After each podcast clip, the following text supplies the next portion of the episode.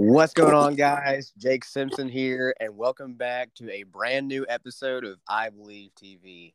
This one, oh my gosh, I am so happy to start off the new year with another great episode. And this one is a little bit special because I didn't think I would get uh, him so early on. Guys, I want you to welcome Grant Norfleet, our 2023 2024 National FFA Secretary. Would you like to introduce yourself to everybody on the show, Grant? Yeah, of course. Thanks for having me on, Jake. This is really, really exciting. Uh, but like you said, my name is Grant Norfleet, currently serving as the National FFA Secretary. I'm from the good old show me state of Missouri, which right now it's pretty cold here, uh, but grew up in Northeast Missouri um, and a member of the Mexico FFA chapter uh, on a beef cow calf operation and row crop farm uh, here in Missouri. So I've always been involved in agriculture and I've always fell in love with FFA as soon as I joined freshman year. I'm um, really excited to be on the podcast today. That's awesome. I love that you're uh, you grew up on a, a cow calf operation. Uh, I live in Northeast Oklahoma, and my family has a beef operation here. So that that's exciting. I love that we have something somewhat similar. So that makes me even happy, uh, happier. So of course, I got a lot of questions for you. If one is too hard to answer in the moment, don't hesitate to ask me if we can come back to it. Are you ready? Yeah, of course. Let's get rolling. Yes, sir. First things first, what got you to join the FFA? So I remember sitting with my dad in the kitchen when I was an eighth grader, and we were filling out my course request form, you know, for freshman year, and I had one period left open, and dad told me, you know, I think you should take ag. I think you'd really like it, um, and join FFA. And my dad teaches diesel technology at the Career Center, which is attached to my high school. And so I always grew up with FFA in the ag building right across the hallway when I'd come after school uh, with him to his classroom. And so I took the chance to join FFA. Wasn't quite sure if it was something I wanted to do, uh, but I got to meet some really good folks in there and had a really good mentor. Her name was Lauren, and Lauren was a senior when I was a freshman. And she kind of really took me under her wing and really got me started in FFA and kind of showed me what FFA was to offer um, and was kind of helping me figure out what FFA uh, was like. And then by the time she had graduated, I had already kind of figured out the path and where to take in the organization. So a really good mentor and someone I get to call a friend now who took me under their wing. That's kind of how I got started in the FFA and a little push and shove from my dad as well. That's awesome. You know, um, that kind of reminds me of my story. I, whenever I moved here in eighth grade, um, you know, we have uh, agriculture available for, to eighth graders, of course. And my brother, he graduated back in 2011, but he said, Hey, you should definitely take ag. I'm like, I don't know if I want to. Um, it's not something I've always been around because I just got back with my family after being in foster care um, for X amount of years. Um, but he's like, no, you should definitely try it. So I'm like, okay.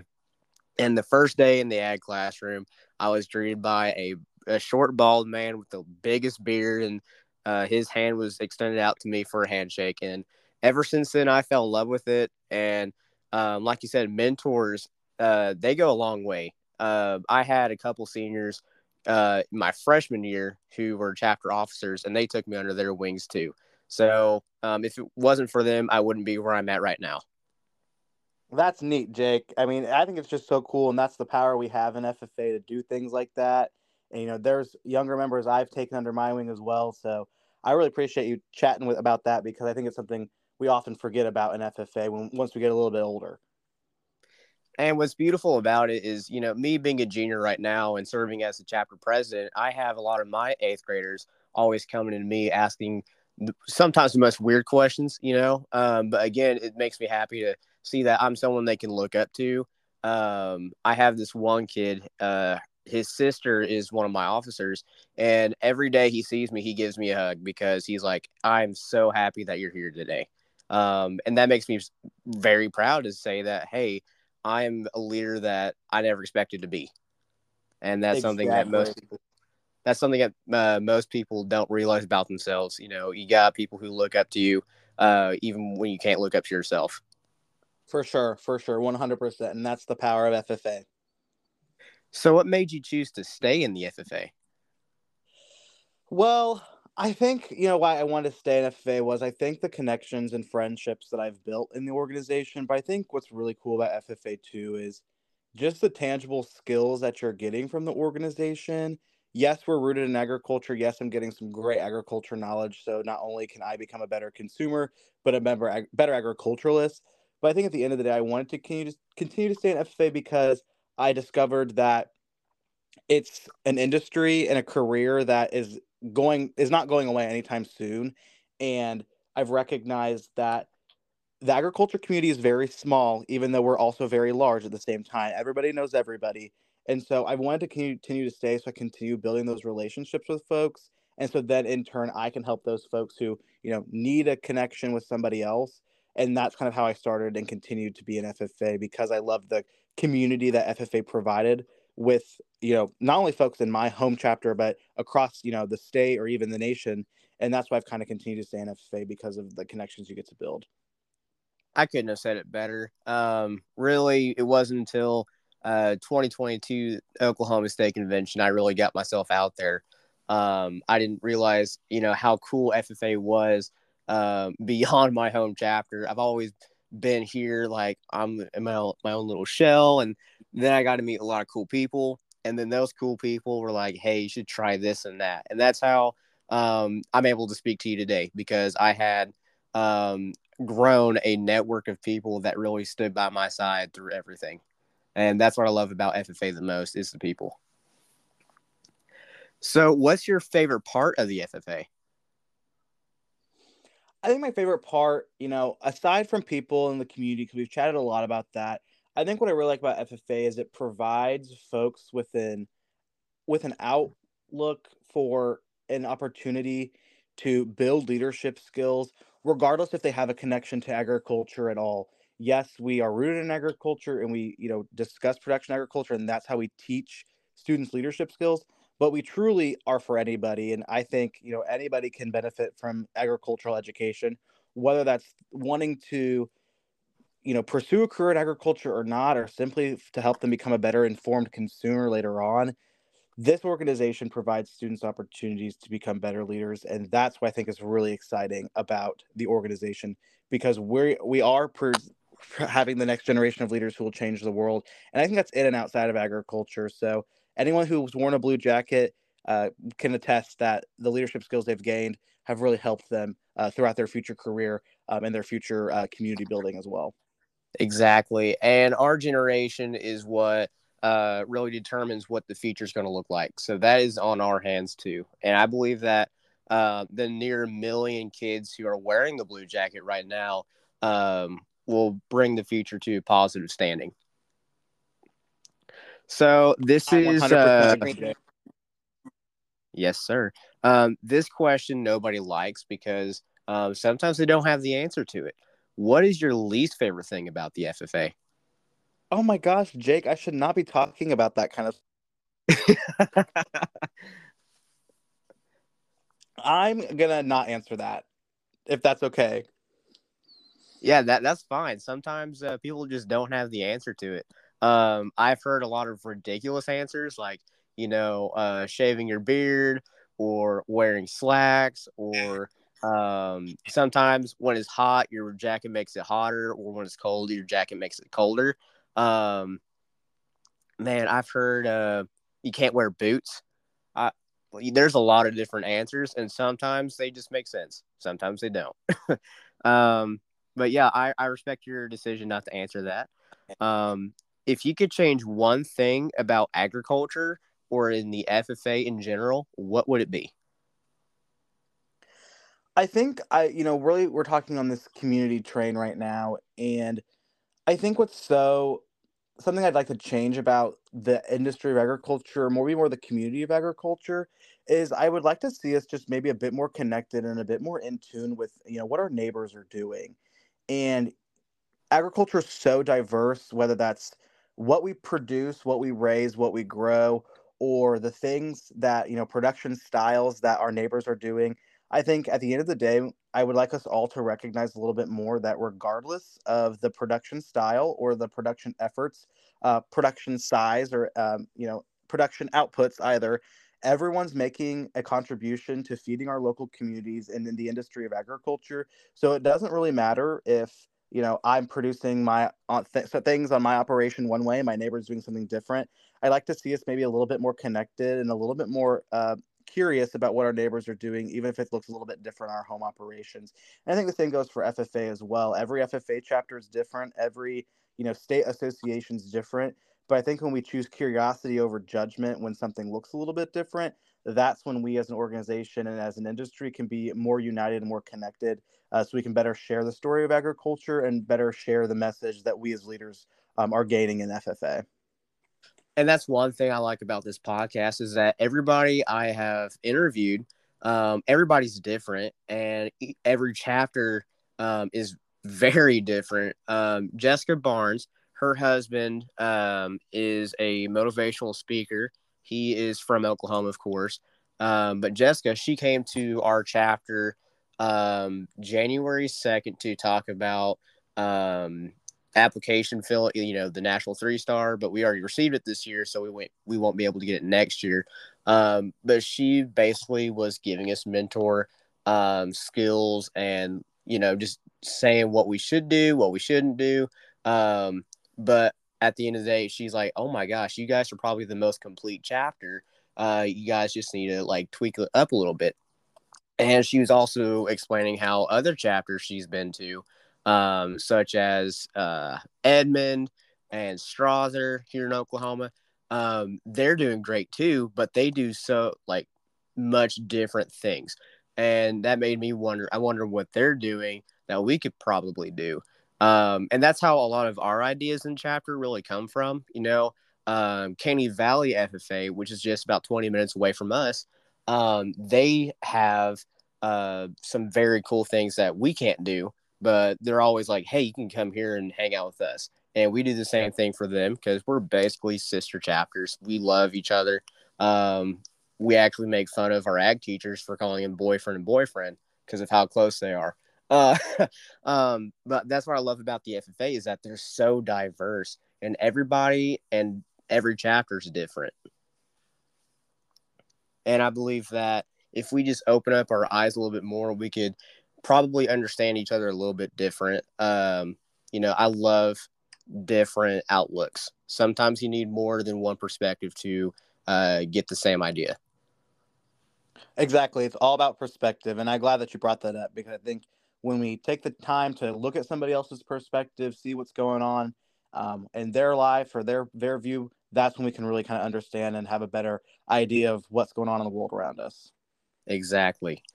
So, where do you see agriculture in the next 10 years? I think in the next 10 years, we're going to see agriculture, you know, like I said, I'd hope it, we're a bit more connected and a bit more unified. But I'd like to see agriculture in the next 10 years um, a bit more on, like, I'd like to see, like, consumers understanding um, what they're purchasing a little bit more and making sure that as you know educators in agriculture and as advocates for agriculture uh, we as an industry are even doing a better job than we even are now you know educating those consumers on how we can uh, better understand where our food's coming from and whether that's you know connecting more on the local level and having local producers connect with their local consumers and sh- sh- and uh, selling local um, or even just having uh, more uh, technologically advanced production styles that will help us yield more, help us produce more as we continue to grow our uh, grow more food to feed our local populations and local communities. I love that answer. I truly do. Um, something that I hear all the time is um, technologically will advance, and I believe so too about that. Um, you know, vertical farming and uh, virtual farming is becoming more, uh, I guess you could say, popular. I've heard that some farms here in Oklahoma have gone uh, to the use of phones to, um, you know, of course, plant and harvest their own crops. Uh, we have this one farm in Cherokee, Oklahoma, all the way out in west uh, in the west. Um, they use this special app to control robots. Um, let's see. We also have uh, rooftop farming. I guess that's getting bigger uh, or or you could say popular in the uh, more urban areas. Uh, let's see. Uh, Trey Voller, he explained to me that some cities in Iowa are starting to use uh, neighborhood gardens to of course, plant and grow food. So I love that more people are deciding to get deeper into agriculture than they have ever before. Um, because that 50% back in the 1930s and 40s has dropped down to 2%. And I'm really wanting to see that 2% at least grow a little bit more before I reach adulthood. I'd agree. I think, you know, as we look, you know, you like you said, you know, we're evolving, you know, not only we're evolving as a society, but I think we have to look at how we can put agriculture into. So I love that you mentioned the variety, more urbanization of farming, whether that's vertical farming or aquaculture, community gardens, things like that.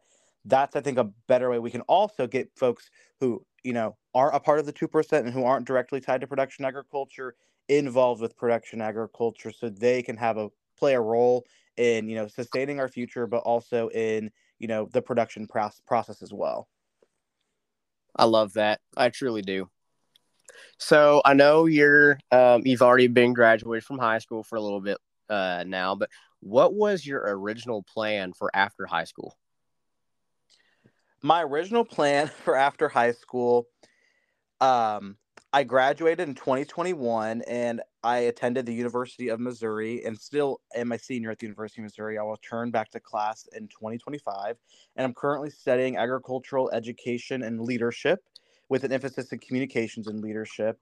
And so that was my plans and that's kind of the plans I've stuck with. I will say like career outlooks have changed a little bit. If you were to ask high school Grant, he would have told you he wanted to do something more with public policy and legislation and agriculture. Uh, but that's my passion for education and learning has shifted that a little bit. And so right now, the career goal wise is kind of looking to do something in programming and curriculum development. So thinking about how learners learn in different ways and working for companies to use learning as solu- learning as a solution. I know it sounds really technical and it is a little bit more difficult to explain, but essentially what I want to do is make learning fun uh, for those who need to learn things that they have to learn, if that makes sense. It, it it makes total sense to me. You know, um, my plan for after high school is to, of course, obtain a degree in ag education at Oklahoma State, and then, uh, of course, be an ag teacher. Um, ever since you know I've been in the ag classroom, I've had that uh, that dream to just you know teach kids, and I believe that if we can make learning fun, then they'll make uh, some fun for their careers too. You know, if you're not having fun, then what are you doing? Um, and that's kind of a good thing about this podcast is not only do I get to talk to people and make an impact on thousands, but I'm having fun doing it. And um, I really hope that um, if I just start out small with having a little bit of fun, I can make a lot of fun um, with a lot more in the future. What a great outlook. That is so cool. I love that you're wanting to do ag ed, Jake, because we need more teachers now than ever. I don't know about Oklahoma, but Missouri, you know, we're looking for ag teachers all the time. I'm sure you are too in Oklahoma. So kudos to you for pursuing a career in ag ed because it's something we still continue to need to this day, and especially as we grow as an organization. Yes, it is um, a huge struggle here in Oklahoma. I know um, some schools around here are needing a new ag teacher or uh, needing another one per se. Um, of course, Jessica Barnes, she asked how many kids are in my chapter, and Mr. Epperson, he goes, we have about 105, and she goes, well, how many ag teachers do you have? And he goes, it's just me, and her her face was like, are you kidding me? because uh, one ag teacher for 105 kids is insane. Um, now there's some chapters here in Oklahoma with three ag teachers and about 80 kids. Um, is that a lot of ag teachers or just uh, not enough kids? I don't know the answer to that. Um, but at the end of the day, as long as some kids have that drive to um, pursue a career like that, I feel like we're going to be in good hands. Because um, I think that every ag teacher who has worn the blue jacket uh, understands um, the thought process of other FFA members. Um, and that's kind of the reason why I took the job at the Boys and Girls Club uh, so that I can get some hands-on learning with actual kids and understand their thought process, um, much less other kids my age. So that that's something interesting about me. Oh, so cool! Very very neat. So I want to know about your SAEs, CDEs, and LDEs. For those who don't know, an SAE is a supervised agricultural experience, a CDE is a career development event, and an LDE is a leadership development event. Hitting me with all the acronyms today, Jake. I like it. well, started off with my SAEs. You know, I had a handful, and my first one I kind of started with. You know, I started way back when I was a young 4-H member, which was you know beef production. Um, grew up showing beef cattle at the local county and state level uh, alongside my younger brother. He's still into it. Uh, last summer was my first year not showing at the state fair, so um, I do miss it. It's been really good to do that. But beef production, that was um, the one I really started with uh, when I first joined FFA, having a cow calf operation at home as well, helping dad and grandpa out on the farm. Um, but then my freshman year, I started a agricultural education and service learning SAE project where I uh, revived an old summer camp that my uh, county extension used to put on based around agriculture for youth in my community. And so I kind of rebrought that back into our community and did that for three summers uh, and did a summer camp with uh, elementary students ages about uh, five to eight years old. And we did um, summer camps focus on agriculture literacy. So each summer we had a different theme for what camp looked like. And I had my friends uh, from FFA and 4-H come and help me and serve as camp counselors. And we'd have about 40 to 50 campers each summer. And we do a variety of activities. We'd have guest speakers come in. We would uh, just play games. We would do some um, ag education, like learning moments as well. You know, arts and crafts, all the good things that summer camps come with. Um, and then um, I also did a service learning project uh, with uh, the local community support center, center which was a preschool uh, in my community for low income families. And I partnered with a uh, organization in Missouri we have called Missouri Farmers Care, and they are made up of a bunch of the agricultural organizations and cooperatives um, and the variety of commodity organizations we have, and they sponsor a program called Agriculture Education on the Move. Uh, so it's kind of like Ag in the Classroom that some other states have, but I was hired or selected as a um, educator, and they sent me 10 weeks worth of curriculum that I taught um, in that classroom with those preschool students, focusing on um, all the commodity groups, um, and then including some things also like nutrition, soil health, and careers in agriculture, and really helped them understand a bit more about where their food comes from and um, some essential agricultural knowledge. And then finally, I had an ag services SAE that I started my junior year of high school. Uh, I worked during COVID a little bit and then throughout my senior year of high school at a title company in town that focused on agricultural lending and titles. And so, if you don't know, whenever you purchase a house or you purchase land, you have to get the title from it. And so, a title company helps work with um, all of the realtors involved, the buyers and the sellers of the property, and we do all the paperwork and number crunching behind the scenes to make sure that your title and title is ethically and legally handed over to the buyer from the seller. And then we also do all of the money handling to make sure that everyone gets paid appropriately as well. Uh, so that was a little bit different um, of a project, but I really enjoyed that. Got some really good experience uh, learning about that from um, an economic standpoint. Uh, but those were my three main SAEs: beef production, ag ed slash service learning, and ag services. Those are my SAEs. Man, now he asked about CDEs and LDEs. And I love CDEs and LDEs. They were fun. I'm more of an LDE guy uh, over a CDE guy. Um, CDEs, I did. Um, what did I do? Man, I gotta think way back. I feel really old, Jake. um, CDE wise, oh, sophomore year, I did. I did. We call it dairy foods in Missouri. Um, it might be like milk quality or like dairy judging or dairy products judging in other states, but we did dairy foods and we made to state that year. So um, I went to state in that, placed well. I think we are like 13th in the state as a team. That's the only CDE I've made it to state in. Okay, so I wasn't that good at CDEs. My chapter wasn't a huge CDE team.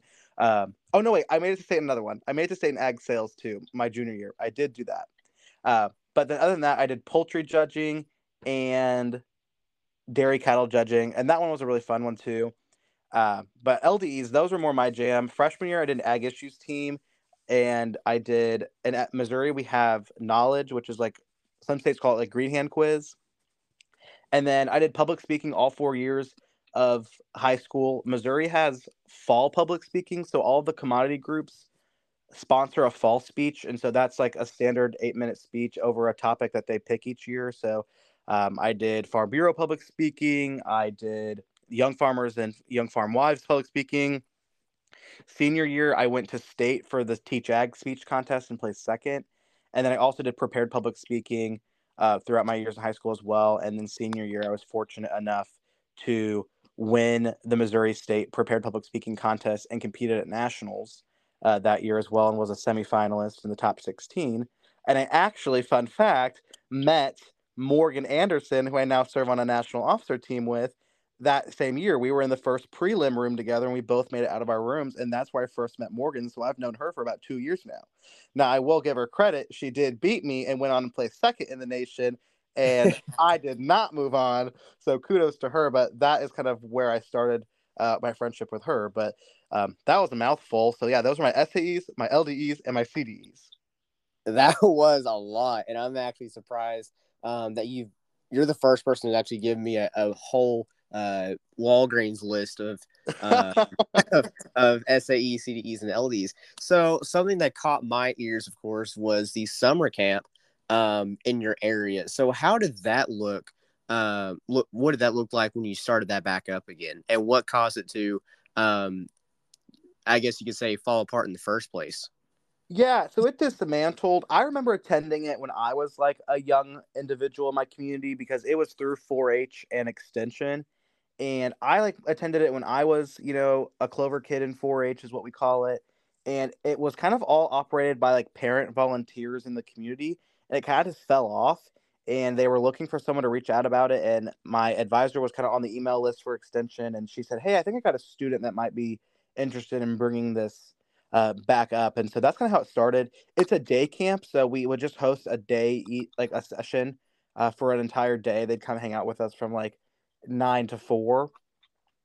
And I would do that each summer, and we did those, you know, every now and then. And so that's kind of what that looks like, starting it back up, and that's kind of where it did it. It kind of dismantled, uh, but I brought it back up, and my chapter still does it to this day, uh, working over each summer to put that on for the community and for those kiddos.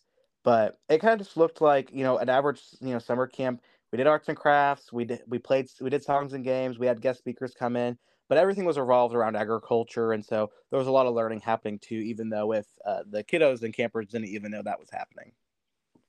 I love how it's focused on not just the older kids, but it's focused on um, the kids still in elementary school. I believe that um, we should teach kids early on, um, not like hammer them or anything, but again, like teach them a little bit here and there when they're young so that they can at least have some understanding um, as they grow up. So, my chapter every year we have um, a beef storybook that we read. And uh, we have the kids come out, they go pet the animals for a little bit. We have a petting zoo go along with it, which is pretty cool. Um, and we have them sit down and we read, read, uh, read them a story about beef production um, and how we process it and such, but nothing like uh, too in depth, of course, because that would be a little bit traumatizing for the kids. um, and then they go home and they're like, "Mommy, Daddy, look what I learned." And uh, they show them like a coloring book we gave them, and it has some facts in there about uh, beef products and uh, the industry behind it. And I just, I just love uh, teaching kids. And um, I used to be that person where I just did not want to deal with kids. I could not stand them. But as I got older, I understood um, kind of their thinking behind everything. You know, they're they're curious, and um, you just have to feed that curiosity young. Oh, for sure. You got to feed that curiosity around young. And I like that you added, you know, like stories into it as well, like storybooks. Uh, my chapter just recently started a program called Little Learners Learning More, I think is what it's called. Uh, but like it's a subscription service that they do for the year, and they got it. They got a grant from a commodity organization in the state, and they purchased books and like craft supplies. And so each month they mail out to I think 30 families in mid Missouri um, a, a book, an activity sheet, and then a craft or an activity to do with for families to do at home, all focusing on a different sector of agriculture. So very cool that y'all are doing something similar. That's awesome. I I love hearing uh, different ideas just come together like that. Um, so you have roughly 10 or 11 months left as an FFA member. I know it's um it's a little bit crazy to think about. You know, you've been wearing the uh, blue jacket for so long now, but um, how do you feel being a national officer? You know, Jake, sometimes I like am driving or like I'm like working on something and I'm like, oh my gosh, like I'm a national officer. Like I kind of forget sometimes. Like it doesn't feel real. And so uh, it feels really rewarding being elected to serve in this position. It's really humbling as well because I, you know, I don't think there's anything super special about me, but obviously the nine nominating committee members saw something within me and my teammates. And so it feels really great that this is quite the culmination of a journey in the FFA. And I'm really excited to spend, you know, my last few months in the blue jacket giving back to the organization that has given much more than I could ever imagine to myself and give that back to those members. And so I'm really excited to embark on this year of service, interact with members, and you know, ultimately just hang out and have a great time because that's what we do in the FFA best is have fun. And so I'm really excited to get to do that, and it's really humbling uh, to get to serve in this role and I'm happy to see that you know you don't just take your position as oh my gosh look this is a title. No it's a position that you were given because of your character. Um, that's what I believe most about um, titles I guess is you don't just get them you you earn them. Um, and that's something I learned uh, while I've been in high school you know serving as chapter president um, and of course, student council secretary, National Honor Society secretary. Um, those are just titles, but at the end of the day, I'm doing the same exact thing as uh, my members. Uh, you know, this is just a, a, title I earned simply because I decided to put myself out there um, and work for it. Nothing um, that I have been given was a handout per se um, everything I've worked for is because I wanted to uh, do something with my life that was above me. Um, growing up, I did not think I would be where I am today. You know, I was in foster care, I was getting abused, neglected. Um, I have scars uh, from my childhood. And I look back on those and think, wow, I have done something amazing because I have decided to be that change. Um, and that's something inspirational that a lot of my listeners um, adore. You know, they see a kid who has for, uh, faced adversity almost all of his life, and now he's done something great. Um, and you know, titles, you know, host of a podcast. That's just that's just another part of me that most people um, see, but they don't know the story behind it. What a powerful story, Jake. That's really cool. And thanks for sharing that with us. And I'm sure your viewers and listeners appreciate that as well. But I, I want to touch on what you just said earlier about how at the end of the day, you know, we're all just kind of FFA members. And that's kind of what I live by at the end of the day, too, is regardless of what position is, you know, embroidered on our jacket or not, at the end of the day, we all wear the same blue jacket and we're all we're all FFA members at the end of the day. So regardless if the back of my jacket has a state association and a chapter on the back of it, or it's blank. I'm just an FFA member, and we all are. And the, at the end of the day, that's what's really unique about FFA is uh, we're all kind of the same at the end of the day. Amen. Amen. So, what are you most excited about uh, for the rest of your uh, tenure as a national officer? I'm really, really excited to get on the road and travel and meet a variety of folks, whether that's FFA members, educators, alumni and supporters, business and industry sponsors. We're really excited to get on the road and meet with them because as national officer, you know, our number one role is to be the student representation. And I get to be that connection for folks from the national level, which is really exciting. Um, but more specifically, I'd say I'm really excited to see what agriculture and education look like, uh, maybe on more national perspective. So, Missouri does a, certain things in specific ways for FFA and ag education, and agriculture looks a certain way in Missouri. But I'm really excited to see what agriculture looks like across the country as I get to travel to a variety of states, whether that's for a state convention, a chapter visit, summer camp, whatever it may be. That's what I'm excited to do. Um, I think each time I get to hop on a plane or drive in a car or maybe even ride a train to wherever I need to go. And so that's what I'm most excited for, I think, is to get to meet FFA members exactly where they get to call home in their home community and see what makes them them and how agriculture has shaped that. And isn't it cool that you actually have the uh, the privilege to do so? It's not every day you get to uh, see a different chapter on the West Coast do something probably the same or completely different than the East Coast. That's what's so cool about um, you guys is that you get to see everything uh, from big to small and everything in between. I love that. So I have some fun questions because I love being fun. Um, and I want my listeners to know that national officers and state officers, they have lives too, just like us. Um, they have these cool positions, but at the end of the day, hey, they're real people. So I want to know a little bit about your hometown. My hometown. So I grew up in Mexico, Missouri, which always got some heads turned when they were looking at our jackets because they thought like we were from like Mexico, the country. But we're definitely from Mexico, Missouri. And my hometown is, you know, we're like in between a small town and a big town. So we have about a little over 10, 11,000 folks. Uh, graduated with probably about 150, 180 folks. But hometown in Mexico, we um my county is the biodiesel capital of the world. So we have a lot of biodiesel plants in my home uh, town, in my home county. Uh, but then also, we get to uh, we also are the brick capital. So we're used to, they're called Brick City. We used to have a huge brick plant in town. Um, famous folks that have come from Mexico, Missouri. Uh, if you know Tyronn Lue and you're a big uh, NBA fan. He is the coach of the LA Clippers. I think it's LA Clippers. I don't know. I'm not big into the professional sports. My brother is. Um, he's from Mexico, Missouri. Um, historically, Tom Bass, famous horse trainer, is from Missouri, Mexico, Missouri as well.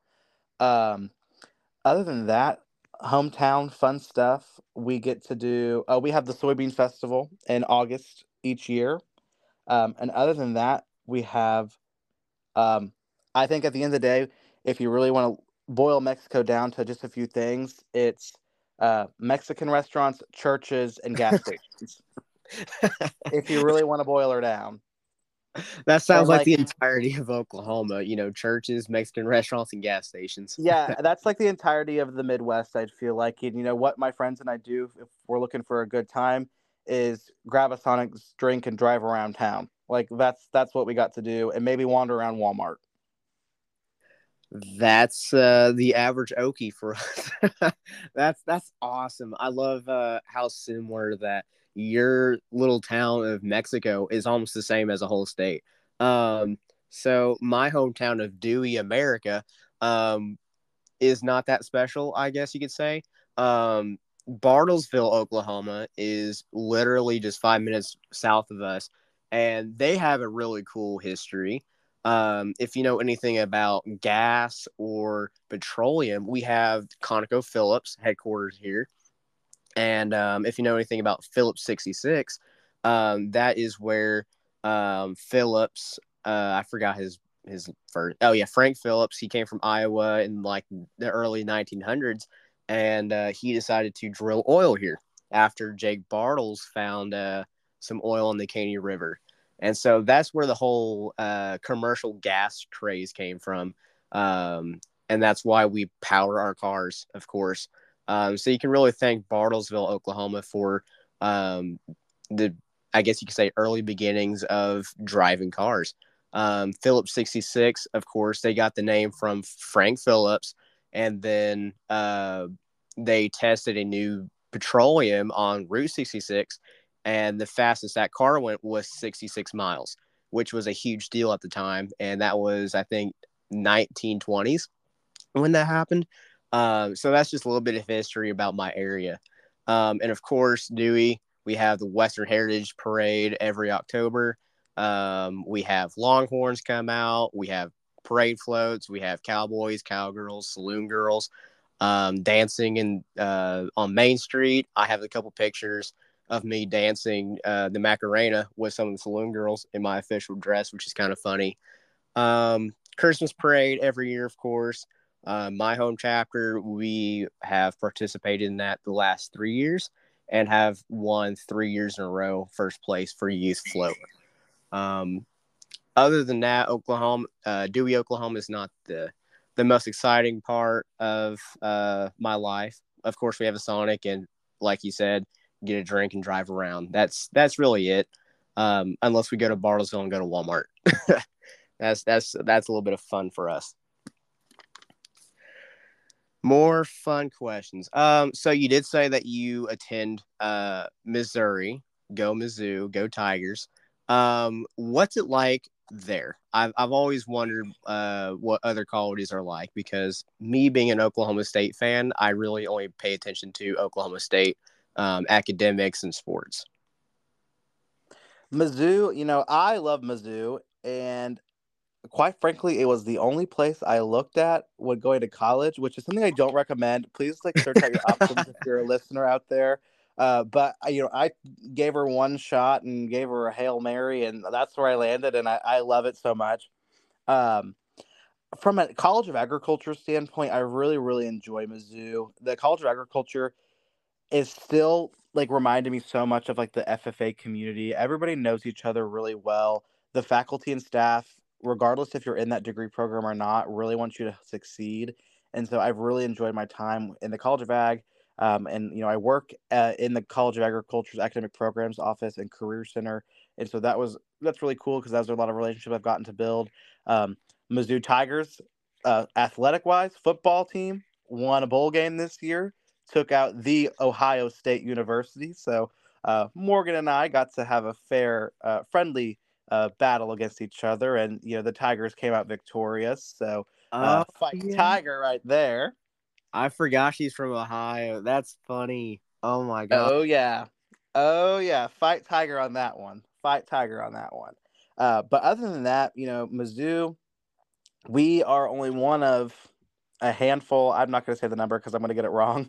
uh, uh, of universe public universities that have a vet school, a medical school, a um, college of agriculture, a school of business, a law school, all on the same campus, and so that's been really, really uh, unique to get to be a part of that. Um, other than that, Mizzou wide, we're about thirty thousand students, uh, big, uh, and it's just a really cool campus, real cool community uh, to be a part of. And I've really enjoyed living in Columbia, Missouri the past uh, few years, going to school there, getting to experience um, life in Columbia, Missouri, um, and life on campus as well. That's awesome. I love uh, that you not only know about what's available to you, but you you enjoy it. Um, and I'm actually surprised that you actually took a hail mary on that because I would not have done that. Um, I've actually picked out a few colleges for me in case I don't get into Oklahoma State.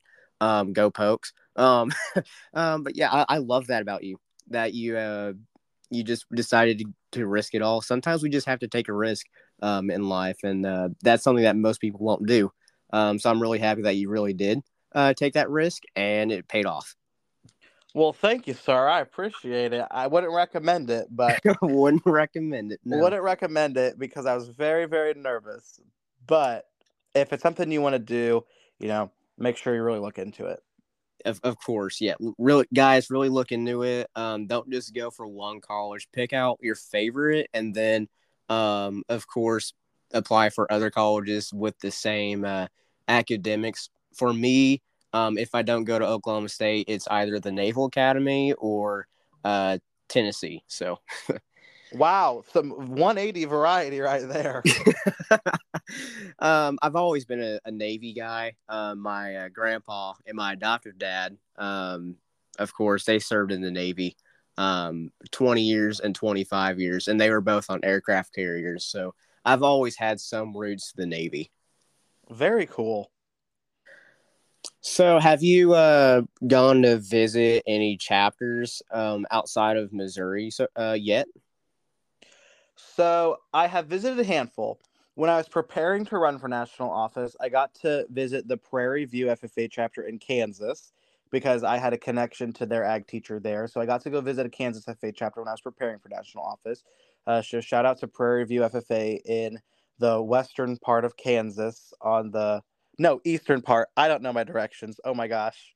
uh, eastern part of Kansas on the Missouri border side. But then since we've been in office, we have visited a few chapters in Indiana. So I got to visit the Rushville FFA chapter in Indiana, as well as the oh my gosh, I'm blanking on it. Oh, Blue River Valley, Blue River Valley, Indiana uh, chapter in Indiana, and then we just returned from Raleigh, North Carolina.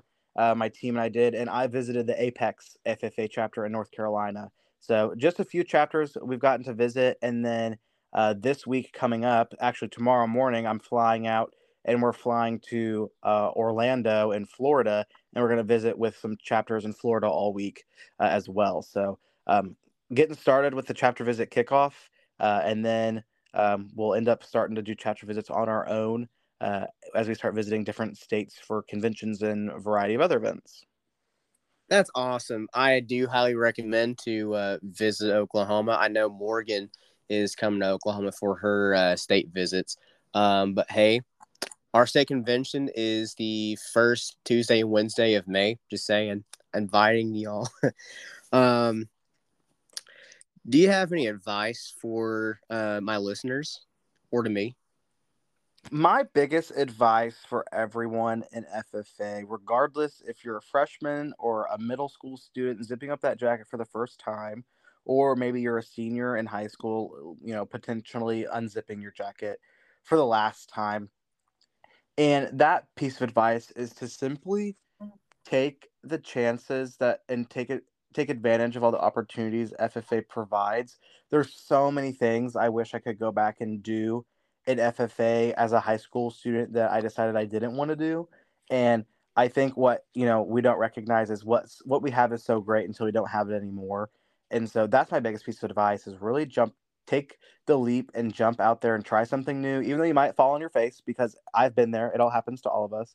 But try those new things, um, whether that's a new contest team, taking an ag class that maybe we're a little bit more nervous about, um, or even something as simple as reaching out and saying hi to the person sitting next to you at a statewide FFA event because they might end up being your best friend. So take the leap, try something new, even if you're scared to do it, because you're only in the Blue Jacket for so long and you're going to uh, miss the days when you did get to have those opportunities in the Blue Jacket. So that's my biggest advice to everyone, whether you're starting young um, or you're about to finish out your journey in the Blue Jacket, because uh, soak it up while you can. Y'all heard him. I could not have said it any better. Um, of course, somebody else has given me that advice, and um, it paid off. It really did. If my ag teacher never said uh, no to me uh, not wanting to do anything, and if I said no to him, he'd probably yell at me and make me do it anyways. But hey, I'm here now. I have a huge network, um, and it, it, just paid off in the end. Um, I I give credit to you, and I give credit to my ag teacher and everybody who's been with me um, the entire way through the Blue Jacket. That is um, something I will never take for granted because um, I never thought I would be here right now. It's it's crazy to feel uh, this i guess you could say emotional i'm not like i'm not like tearing up or anything but it, it's just it's out of this world it really is it really is um do you have any questions for me for you, I don't know, man. How did you get this podcast started? That's what I want to know. Is how did this happen? Because this okay, is so I, cool. I, I, wish I did this as a member. I love answering this question because um, it's a little bit weird. Um, so, do you know Garrett Case and Pedro Valles? I do not. Okay, so they are both Oklahoma State FFA officers um, this year, and yeah, last year um, my chapter, we host the very first speech contest. And so they got together. This was before they're state officers, of course. Um, before they were giving out their speeches, um, there was a small group going around, and um, I just somehow got sucked into it. And they were talking about another podcast um, by uh, Titus Montgomery. He is from Red Oak, Oklahoma, and he is the host of Brag on Ag um, which Amara Jackson has been on, which is really cool. Um, and I told them, hey, I had a YouTube channel about agriculture as like a news hour, but I only got a few hundred views and it never really kicked off as well as I thought it would. And I said, I'll delete it and then come back to something better in the future. I don't know when or how, but some way. And so they gave me the idea to start my own podcast. And at first, I was a little bit, I don't think so. I mean, Titus has already done a really good job. I don't want to steal um, any of his ideas because um, that kind of sounds a little bit like selfish to me and it's kind of like plagiarism. Um, and then Titus himself, he he's giving me help about it. So I'm like, okay, I guess this is okay. Um, and so ever since May, um, I just started, you know, talking to random people, not random, random, but um, I started off with kids in uh, my home state of Oklahoma, of course, and then it just blossomed into um, other kids from other chapters in other states, and then state officers. And now I have uh, my fourth national officer on my podcast, which is crazy to think about. Um, if you know anything about um, sentimental value, um, Asia Massey, she uh, she shared her story of uterine cancer on my podcast. I think that was episode 26. I forget. Um, or 30. I don't know. It's somewhere around there. I've, I've talked to so many people. Um, she sent me in the mail a bracelet that I've been wearing every single day since then, unless I somehow lose it, but I find it again. Um, I have I was interviewed on another podcast that was inspired by me, of course. My friend uh, Esther Van Overbeck. Um, if you know Carson Cantrell, she is really good friends with Esther, and uh, she was able to interview me. And she sent me a postcard in the mail. I have that on my desk right now. I'm looking right at it. Um, I got business cards. Um, I had a couple sponsors um, for the podcast, but both of them went out of business because Dewey cannot keep any business whatsoever, uh, which is unfortunate. Um, but really, that's it about the podcast and how it got started. Um, of course, I took a two month, nearly three month hiatus because um, I was struggling with mental health.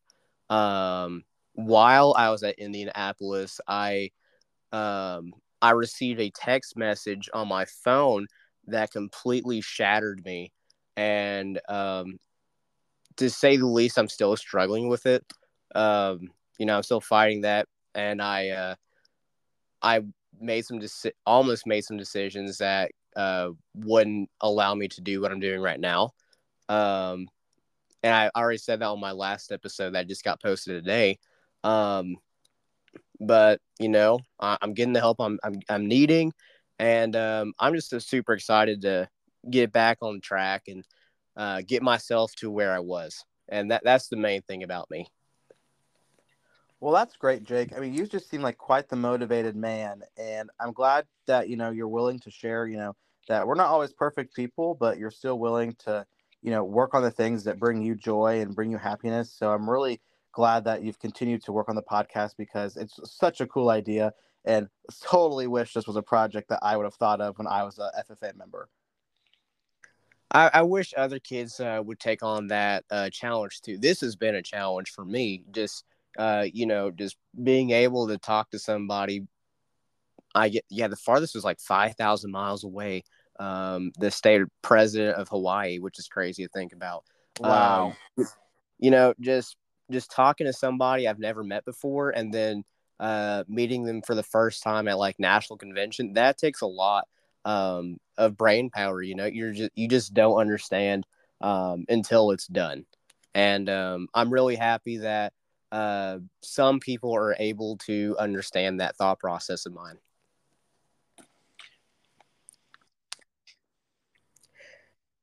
Uh, any more questions for me?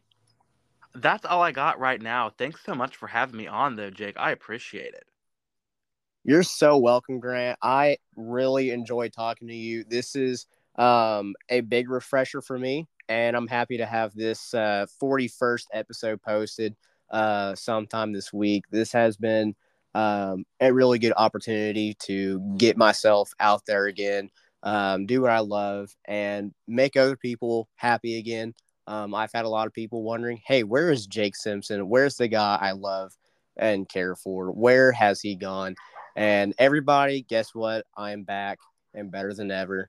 I'm here for you. As always, why are we here? Because we believe. Because we believe. Everybody, this is Grant Norfleet, your National FFA Secretary. Make it a great day and be kind to somebody.